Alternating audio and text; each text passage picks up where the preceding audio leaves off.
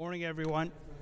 So last week uh, we began to examine the life of King Manasseh. Uh, we learned that his name means to forget or to cause one to forget. Now, Manasseh had a godly heritage. He had righteous uh, King Hezekiah as his father. Uh, he had the oracles of God, the law of God, being part of the covenant community in the kingdom of Judah. Uh, yet, uh, being true to his name, he forgot and he forsook uh, the God of his forefathers. Uh, he forgot, he forsook his godly heritage and the law of God, and he led the people of Judah down this path of idolatrous wickedness, which involved the worship of Baals, Asherah, uh, and even child sacrifices to the pagan god Moloch. Uh, so that is uh, what we examined last week. And we're going to pick back where we left off. Uh, last week we were in uh, uh, the historical narrative in Second, Second Kings chapter 21. Uh, this week, this morning, we'll be in Second Chronicles chapter th- 33, and we'll be examining uh, the latter half uh, of that narrative involving the life of Manasseh. Uh, so let's go to the Lord in prayer. Dear Heavenly Father, we thank you, Lord, for uh, bringing us together as your people. Uh, thank you for your word. Um, thank you for this opportunity uh, for us to study your word together. I pray that uh, by your Holy Spirit that you will illumine your word, you would open our hearts and minds to receive the truths that you have in store for us. And may we be uh, doers of your word and not hearers only, uh, living out your word in a manner that honors and glorifies your name and bears testament to who we are in Christ Jesus. I thank you for what you will do. I pray and ask all these things in Jesus' name. Amen.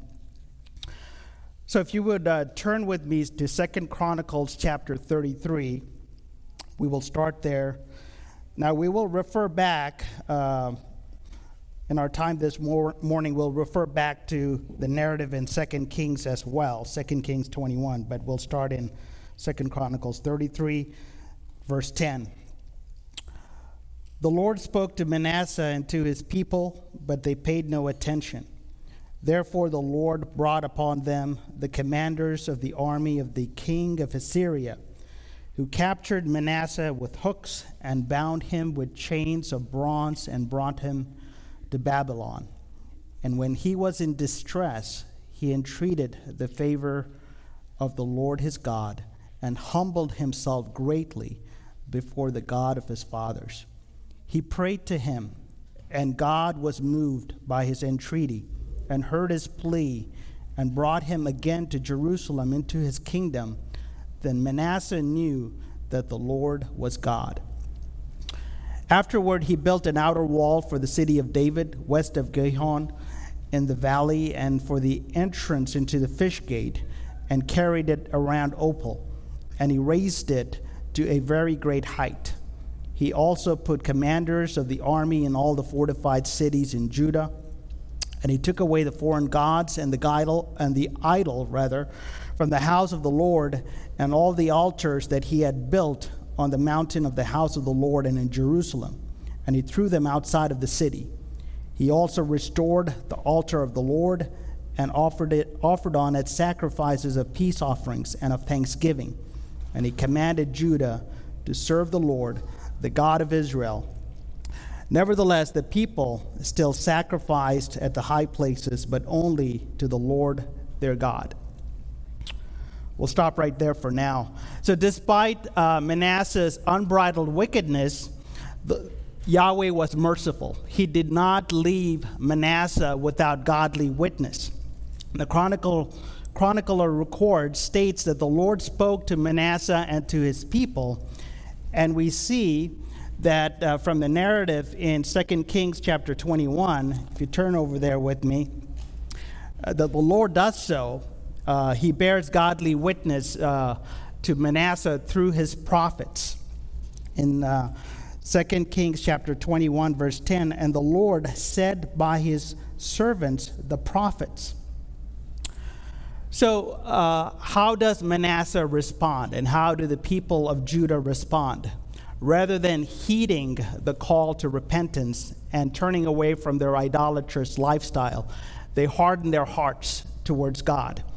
And not only, does, uh, not only does Manasseh do that, he also persecutes and he slays uh, the, the people of God, the righteous people of God, including some of the prophets. Jewish tradition holds that uh, Manasseh had the prophet Isaiah killed during his reign at that time.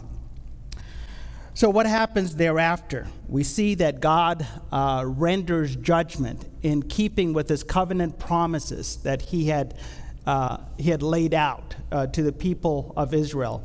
Uh, covenant promises of blessing, uh, and covenant promises of curses if they were to disobey his holy law. So, what is the nature of the judgment that God um, uh, passes on, on Manasseh and the people of, of Judah? We see that first it comes from, from God Himself, it is rendered by God. We're told, Behold, I, that is the Lord, am bringing upon Jerusalem and Judah. And the judgment is profound in nature. We're told such disaster that the ears of everyone who hears it will tingle.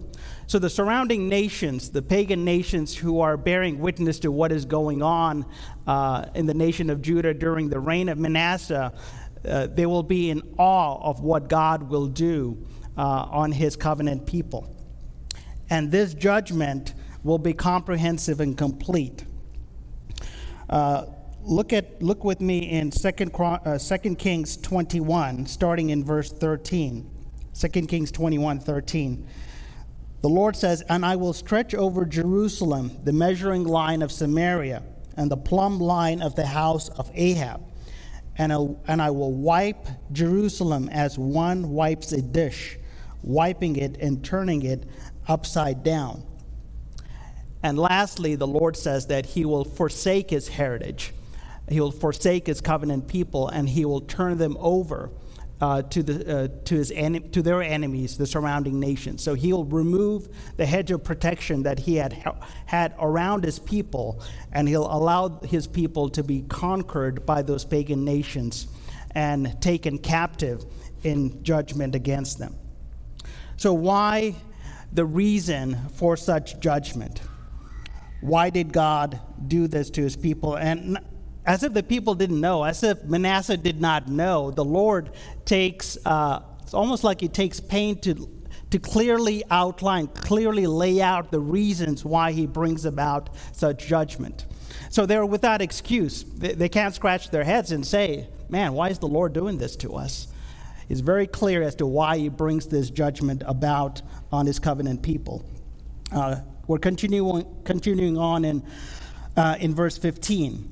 He says, the Lord says, because they have done what is evil in my sight and have provoked me to anger since the day their fathers came out of Egypt, even to this day. So the judgment is not only falls on Manasseh, the king, their ruler, but also falls on the nation as a whole. So it's, it falls on all of them because all of them are guilty as charged uh, of their idolatry against a holy God.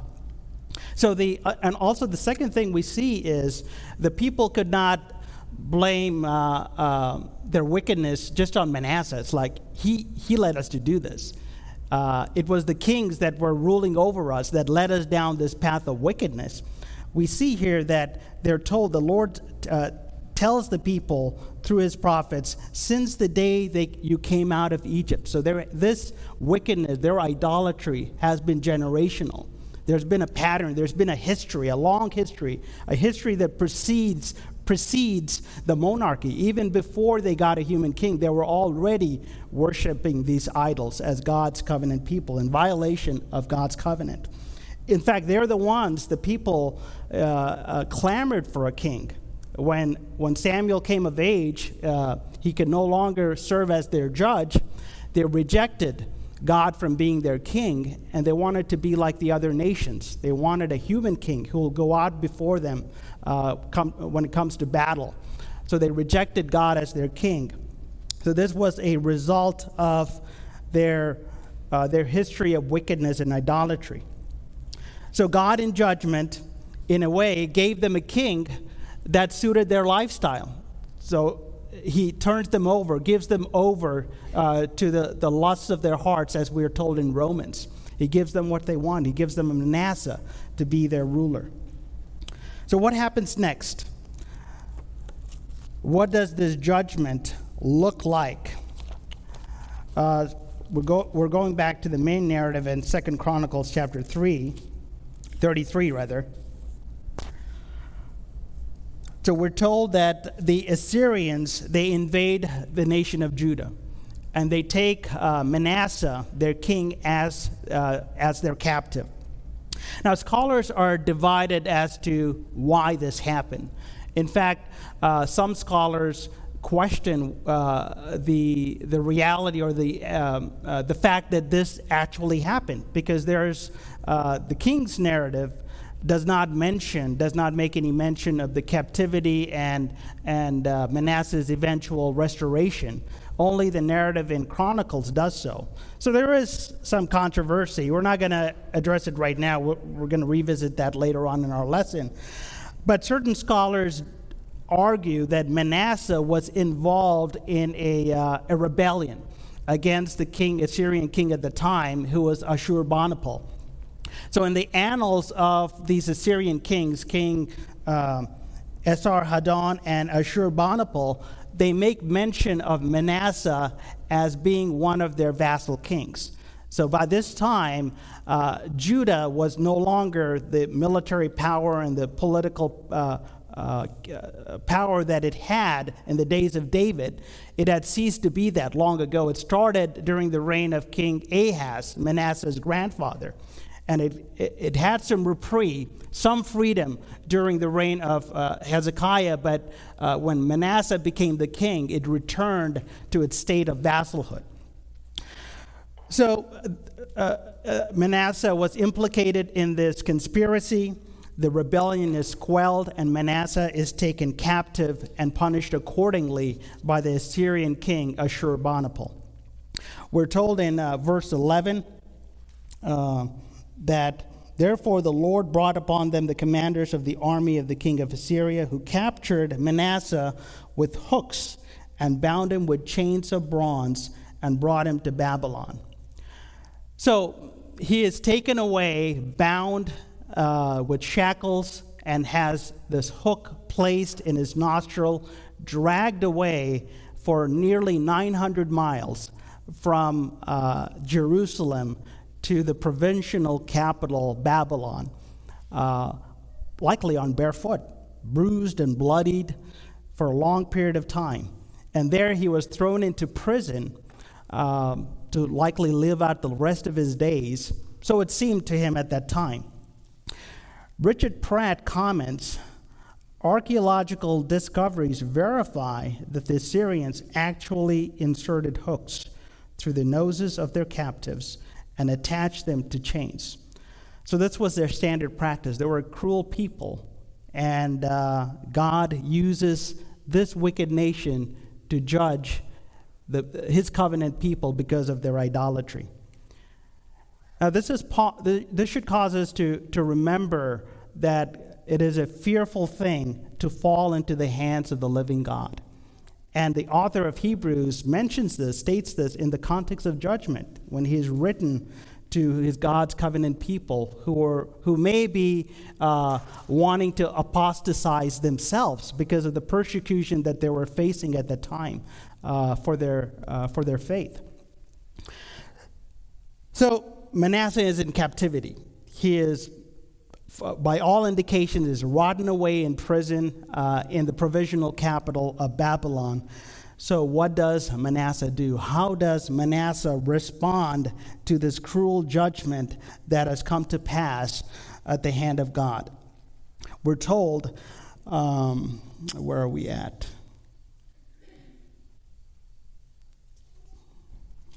Okay, we're in verse 12.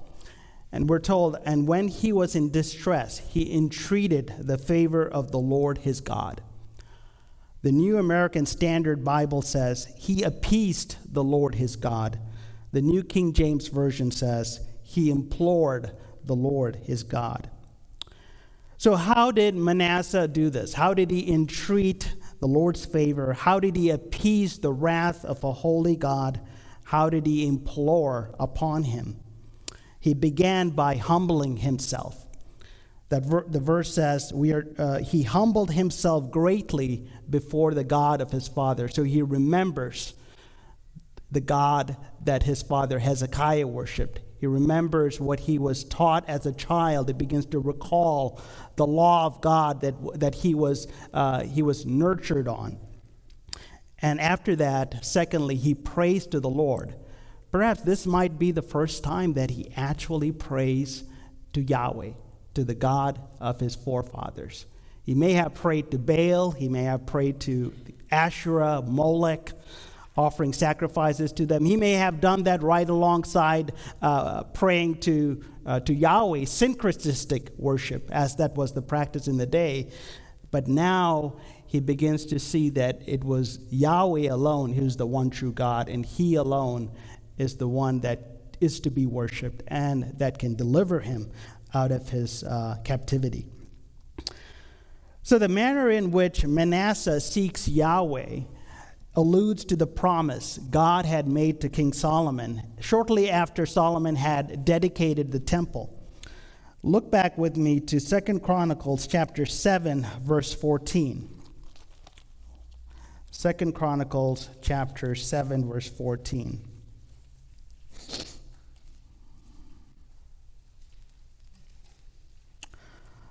So, just to give you a context, after many years in construction, um, the Jerusalem temple is built in, Jeru- uh, in, um, in, the capital city uh, and is dedicated. And uh, Solomon prays this prayer in, in front of the whole congregation of the nation of Israel that the Lord will, will honor uh, him as the king uh, of the nation and honor the people by allowing himself to dwell in the temple, which was built uh, towards him for worship. And that very same night, the Lord comes to Solomon in a dream, and uh, he, he says this to Solomon. Uh, he promises this to Solomon, not only to Solomon, but, but those who will follow in his footsteps. If my people who are called by my name humble themselves and pray and seek my face and turn from their wicked ways, then I will hear from heaven and will forgive their sin and heal their land. So, how does God respond to Manasseh's prayer? We're told that God was moved by his entreaty. I wanted to look up this word moved uh, what does it mean? The Hebrew word that's, uh, that's used here is the, the word athar, and it means that God answered, that God responded to Manasseh's prayer. He heard his plea and brought him again to Jerusalem into his kingdom. So the Lord heard and answered Manasseh's prayer in keeping with that promise that he had made, which we had just read, that promise that he had made to King Solomon. Another reason why God answered and honored Manasseh's prayer is that for the first time, by all indications, for the first time in his life, he makes the right sacrifice. He makes the not the right sacrifice to the right God, to the only God. Uh, look at Psalm 51, verse 17. Psalm 51, verse 17.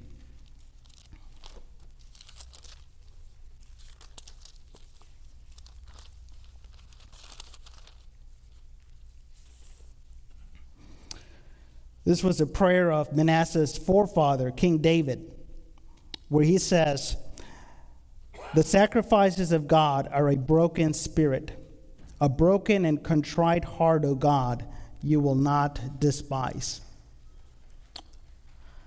So, this was the one sacrifice that matters most to God. And Manasseh offers this out of the depths of his heart while he is in captivity, and the Lord hears him. So, this should cause us to pause and marvel at the grace of God. God's grace that is shown even to a wicked, uh, idol loving, child killing sinner such as Manasseh. There's a passage in Micah. Now, recall, Isaiah was one of the main prophets uh, during the reigns of Ahaz, Hezekiah, and likely during the, the reign of Manasseh as well. But there was another prophet. Isaiah uh, uh, was the prophet to the, uh, the court, to the royalty. He was of royalty. Uh, and uh, uh, Micah was the other prophet, another prophet, and he was ministering during this time as well, likely during the time of Manasseh. So he says this in Micah chapter 7, verses 18 through 19. And, and this is said right on the heels of a litany of judgments that uh, the Lord renders on his people because they're living in idolatry, they're, they're in wickedness. And after saying all of that in judgment, what had preceded uh, what he's about to say, he says this Micah chapter 7, verses 18 and 19 about God. Who is a God like you, pardoning iniquity and passing over trans- transgression for the remnant of his inheritance? He does not retain his anger forever, because he delights in steadfast love. He will again have compassion on us. He will tread our iniquities underfoot. You will cast all our sins into the depths of the sea. And this is clearly illustrated for us for all of church history in the life of Manasseh and how God deals with Manasseh uh, when he cries out to him uh, for forgiveness uh, and in repentance. The Puritan George Swinnock says in his book, The Incomparableness of God God is incomparable in his mercy. Mercy is an attribute of God whereby he pities and relieves his creature in misery. Fallen man is the proper object of mercy as being not only undeserving of the least good, but as also having plunged himself into all evil. Mercy not only pities, but also relieves the afflicted. It has a hand to supply, as well as a heart to pity those who are in distress. So, unlike his grandfather, Ahaz, who in his time of distress, he, he hardened his heart further and would not repent. Manasseh repents of his sin and he obtains mercy from the Lord. Now, there was another wicked king, Ahab. Recall, uh, he was confronted uh, by the prophet Elijah when he had murdered Naboth and he had confiscated his vineyard. Uh, so it seemed on the surface that, that Ahab was repentant, but he was more remorseful. He was remorseful for being caught in his sin, but for being caught in the act. But he never really bore fruits, uh, a lifestyle, uh, keeping, in, keeping uh, with repentance, with true repentance. But that was not the case about Manasseh, as we will see.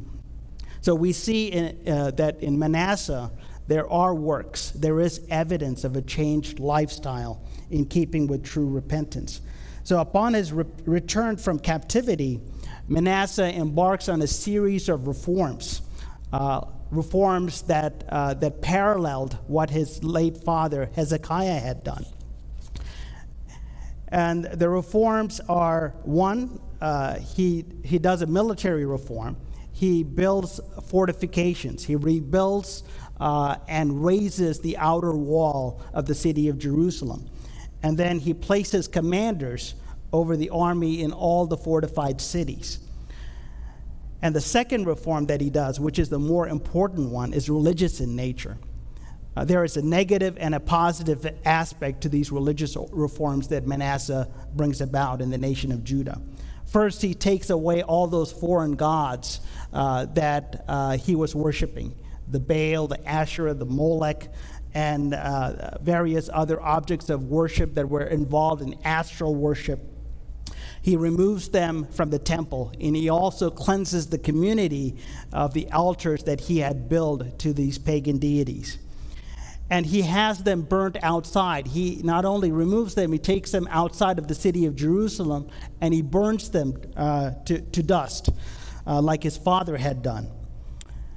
And positively, the reform that uh, Manasseh brings is that he restores the altar of the Lord and offers uh, sacrifices of peace uh, offering and thanksgiving uh, in Jerusalem, where the Lord had commanded that such offering should be made and how he should be worshiped. And then lastly, he commands the people, the, uh, the nation of Judah, to serve and worship only the Lord God of Israel. Now, this reforms likely took time to implement and to take effect. So, highly likely, uh, Manasseh was afforded uh, time to continue to rule in Judah after his captivity. He was afforded a, a number of years uh, to, to rule as a righteous king, uh, to sort of redeem, if you will. The Lord redeemed some of those years that the locusts had eaten because of Manasseh's idolatry. So earlier in our lesson, we had mentioned uh, the, the, two narratives, the difference uh, between the two narratives. The narrative in uh, in 2 Kings makes no mention of Manasseh's captivity and his redemption, while the narrative that we are, have been looking at primarily in 2 Chronicles uh, goes into great detail about his captivity and his restoration. So, why the two narratives? In order to uh, understand that, we need to look at and uh, examine the author's uh, intent in writing those narrative and also the audience to whom was the, uh, was the respective author writing to. So the narrative in, in 1st and 2nd Kings was written or had their final edition completed during the exilic period. By this time, uh, the, the judgment had fallen completely on the nation of Judah, as had been promised by God. So the people were living in exile in Babylon. So the audience uh, were, were those people living in exile. So the author of the, the narrative in 1st and 2nd Kings is reminding his audience that their exile is the direct result of their idolatrous wickedness. So he is driving this point home by ending his narrative like he does in, in 2 Kings with the promise of judgment on them for their idolatry. So now judgment had fallen on, on them as promised and had, has been warned by God, resulting in their exile. That's, that's the narrative in, in, in the Kings. Now, the narrative in 1st and 2nd Chronicles, it's written during the post exilic period. The, the, the children of, of Judah, the people of Judah, had already served 70 years in exile, and by now they had returned to the nation of Judah after that period of time. So, the, so they're the remnant people who had returned from their exile. And certain scholars attribute the chronicled, chronicler to be uh, the prophet Ezra. So, be it Ezra or someone else who authored this narrative, he's drawing a parallel between Manasseh's experience and what they are what they as a people are experiencing after their return from captivity. You see, uh, both Manasseh and the people of Judah had sinned and committed idolatry against God. So as a result of their sin, they were judged for their idolatry for their wickedness. That's why, just as Manasseh was led into captivity to the nation of Judah, uh, nation of Babylon, uh, so the people were led into captivity uh, in the same way and for the same reason.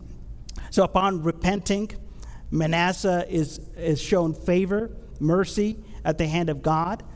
So the people, upon their repentance, are shown mercy and favor in the eyes of God, and they're allowed to return back to the nation of Judah. And just as Manasseh, after returning back to, to Judah, uh, embarks on this building campaign, he rebuilds the outer wall, he, he uh, makes it higher and he provides various reinforcements. So the uh, post exilic rem- uh, remnant, upon their return, they do likewise. So that is why the, uh, uh, the author of the Chronicles narrative is drawing this parallel and he has this uh, details mentioned uh, to encourage the people uh, who have returned to continue uh, to live in accordance with the law of God and continue the, to, uh, to do the work of rebuilding uh, that for which they had been tasked with. And the chronicler further underscores the historicity of these events by his statement in the following verses. We read the remaining um, narrative here in Second Chronicles. Uh, let's go back here.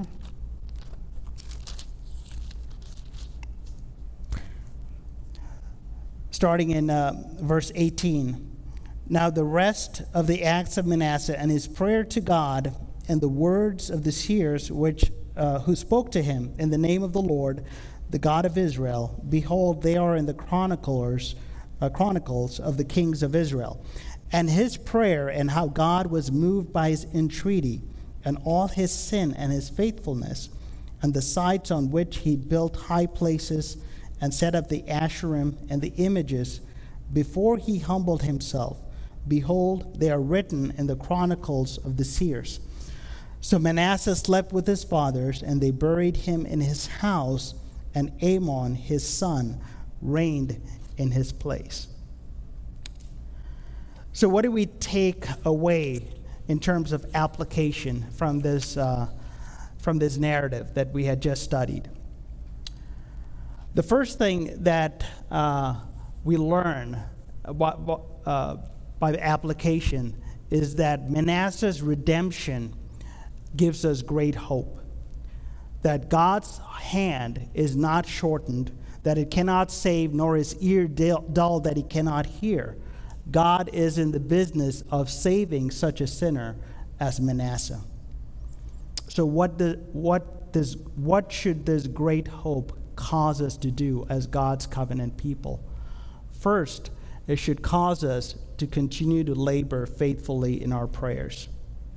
We will continue to pray that the Lord would be merciful and save the Manasseh, the prodigal, in our lives, whoever that may be. It may be members of our own household, friends, colleagues, neighbors, even enemies. Christ says, But I say to you, love your enemies and pray for those who persecute you. So each and every one of them who are yet to come to saving faith in Christ need our prayers that they would do so. Just as someone prayed for us and faithfully labored that we would come to saving faith, and here we are, part of God's covenant community, we should labor to do so in our prayers. Second, it should cause us to continue to labor in our witness. This is why we evangelize and do missions locally and why we support missions internationally. Manasseh's story, you see, is a microcosm of what Christ is doing, has been doing globally. He has been building his church ever since he inaugurated his kingdom. Though, the, though it seems that the gates of hell prevail, yet Christ is building his church in every tribe, nation, people group, in Vegas and beyond. So Christ has not only has redeemed us and made us citizens of his kingdom, adopted us into his family, Christ has invited us to be part of the kingdom that he is building, to be part of that kingdom building. Just as Manasseh returned and he builds his kingdom up, we are building Christ's kingdom, the greater king, the greater son of David. And let, let us be faithful in doing so. Now, in laboring in our prayers and laboring in our witness uh, can be wearisome at times. It, we might be praying and witnessing uh, to certain people in our lives. It may have been for years, and uh, it, it likely would wear on our patience. But remember, it was many a year before Manasseh came to saving faith and repentance. It took a long time, didn't it? But yet God was patient, patient with him. God could have slain him early on in his life because he was unrepentant. He kept sinning and sinning and doing all this idolatry for many years. And yet, God was patient till Manasseh came to saving faith. Hold, hold on. uh, we'll have some time for questions, looks like. Um, George Swinnock, in his book, says this about God God is incomparable in his patience. Patience is that attribute in which, uh, in God, patience is that attribute in God whereby he bears with sinners and forbears or defers their punishment, or that whereby he expects and waits long for their conversion. He is a God slow to anger. He waits on men to do them good. He is long suffering. Nay, he endures with much long suffering the, vessel, the vessels of wrath. He is the God of patience. End quote. And the last point of application for us is one of repentance. Now, we have repented of our sins and turned to God and are worshiping and serving Yahweh, the God of Hezekiah, and who becomes the God of Manasseh. But we ought, repentance, as Martin Luther had said, it's not a one time act, but rather repentance should be a daily thing. We are to live a life of repentance as we sin daily, understanding that the free offer of forgiveness remains extended to us by a loving and gracious Father. We're told in 1 John chapter 1 verse 9 if we confess our sins, he is faithful and just to forgive us our sins and to cleanse us from all unrighteousness. I do have time for questions. That's scary. Any comments? Yes, Mark. Does, uh, do we know how long Manasseh, do we know how long he was in captivity in Babylon? No. I mean, Uh, I don't know. It's just like Yeah. it goes, he's there, then he's out, and it makes you wonder, Yeah, you know, how long did it take him to come to repentance? I don't know. It, it, uh, the commentators, uh, the sources that I used in my study, uh, did not comment on that. Uh, they were silent on that matter, so I left it at that. I didn't want to speculate. yes, Ed.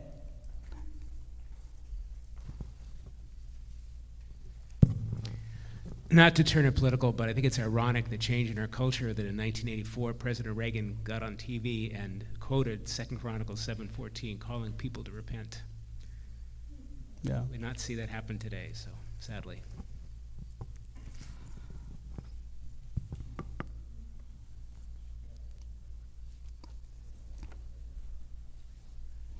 That, that, that just reminded me, we're, uh, while we're waiting on John to get the mic, uh, during uh, one of the sources that I used for this teaching series was uh, R.C. Sproul's uh, series, The Church and the State. And in one of those lectures, he shared how he was invited to the uh, prayer, um, uh, to the inauguration of the then governor of Florida. And he uh, does a devotional, gave a devotional, uh, uh, exhorting the governor before he's sworn in what he was tasked to do by God. Uh, and I don't know how many believing Christians like R.C. Sproul are now invited to, uh, to occasions such as that, but just jogged my memory there. John? I should have asked this question last week, but uh, could you tell us a little bit what exactly the high places were? Well, um, there's a history there. Uh, that's a really good question. Um, so the high places were initially built by, I'm gonna have to jog my memory. Is it uh, Jeroboam who was the wicked king of Israel? When the kingdom of Israel, the unified kingdom of Israel, was divided, uh, Judah had the temple in Jerusalem, and uh, the wicked king of Israel, I think is Jeroboam, did not want his people in Israel to travel down to Jerusalem to, uh, to worship there. So he, he felt it was uh, not politically right. He didn't want people in his kingdom to defect by going down to Jerusalem to worship. So he, he had these high places built in, I believe, Dan and Beersheba. So that is how it all started in clear violation of what God had commanded. God had said, I have uh, allowed myself to my Shekinah glory to dwell among my people in the temple in Jerusalem, and the people are to worship me in Jerusalem alone. But that's, a, that's how it all started. Where competing uh, places of worship started in Dan and Beersheba, and I'm sure it progressed on over the years in other places. Uh, so yeah, uh, the, the, passage says in Second Chronicles that the people continued to worship in those high places. Uh, they worshiped the Lord their God, but the manner and the place in which they worshiped was wrong. So they were still idolatrous in a way. They were to worship the Lord in the way He was prescribed, where they were, He had prescribed them to worship in Jerusalem, and they did not do that. But that's a long way of answering your question, but there it is. I just had a, comment, um, which I think you answered. Glasses. when, when you were talking about applications, I thought, you know, worship should be an application also, which kind of ties into hope and prayer. But just to know a God like that, I mean, sh- should encourage us to worship Him more and to worship Him right in the right manner, in truth and in spirit, and to pay attention to how we worship because a lot of churches are going astray when it comes to worship. That's a really good comment. Um, I'm convinced it all started this trend with liberalism, postmodernism. I don't even know what, what the phrase is to define our culture today. Uh, but it started when we deviated from the Word of God as being the foundation of how we worship God. God has specifically prescribed in His holy word how we ought to be worshiped personally and corporately. And one of the reasons why uh, the authority and the inerrancy of, of scriptures was began to be questioned is man in his heart did not like what God has to say about sin and about wickedness. And when you take that out, you take out the foundation. Anything's game. And this, we're reaping the consequences of that.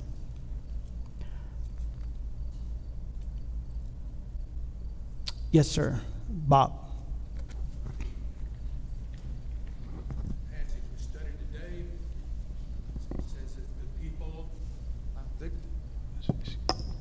this, this passage about Manasseh said the people were, were basically they were, they were complicit with his sinfulness. They, they, were, they were indicted as sinful also because they did not resist that. Yes. That and uh, so it's a lesson for us to be careful who we elect to positions of power because we right. if if we elect people that are pro-death rather than pro-life, we're complicit in that. You're right. You're right.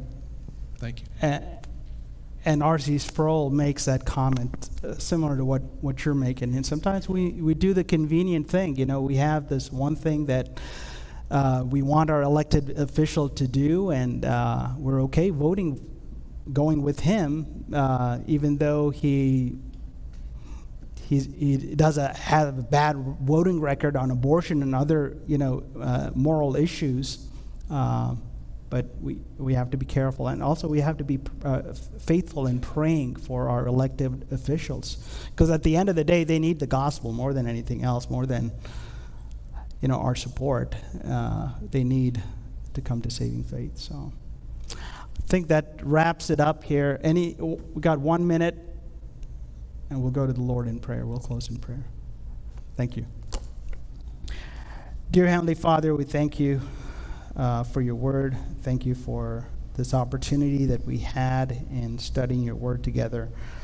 I pray, O oh Lord, that you would uh, continue to move and work in our hearts, uh, that we would labor uh, in our prayers, be faithful in laboring in our prayers, and laboring in our witness uh, in our community, so that others would come to saving faith. And uh, many others would enter into your kingdom and do the work of your kingdom.